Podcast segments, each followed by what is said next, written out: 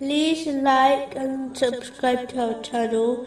Leave your questions and feedback in the comments section. Enjoy the video. Continuing with the last podcast, which was discussing the aspects of piety, indicated in chapter 22, verse 1. O mankind, fear your Lord.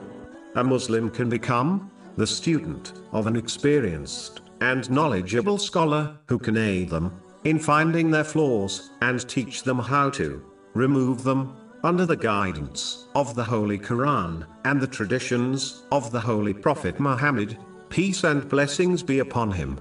A Muslim should ensure they possess good friends, as one is judged by the company they keep. This is confirmed in a narration found in Sunan Abu Dawood, number 4833. A good friend will also help a Muslim to give up bad traits and adopt good characteristics. It is important for Muslims to accept constructive criticism from others. It may indicate pride.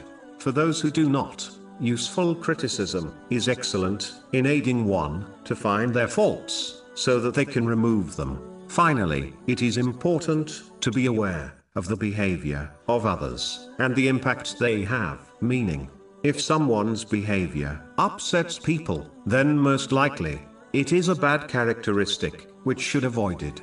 And if a person's behavior pleases people, then most likely, it is a good characteristic, which Muslims should adopt. This keen perception is an important tool for those who seek knowledge. Another aspect of piety is accepting the divine decree, full well knowing nothing occurs in the universe without the decision of Allah, the Exalted. Even if the entire creation helped a person, they would not be able to change anything which Allah, the Exalted, has decided. In fact, a narration found in Sunan Ibn Majah, number 79, that when a thing occurs which upsets someone, they should accept that it has occurred, and know nothing could have changed the outcome when a person regrets believing they could have prevented the thing from occurring. It only invites the devil to inspire them with impatience and dissatisfaction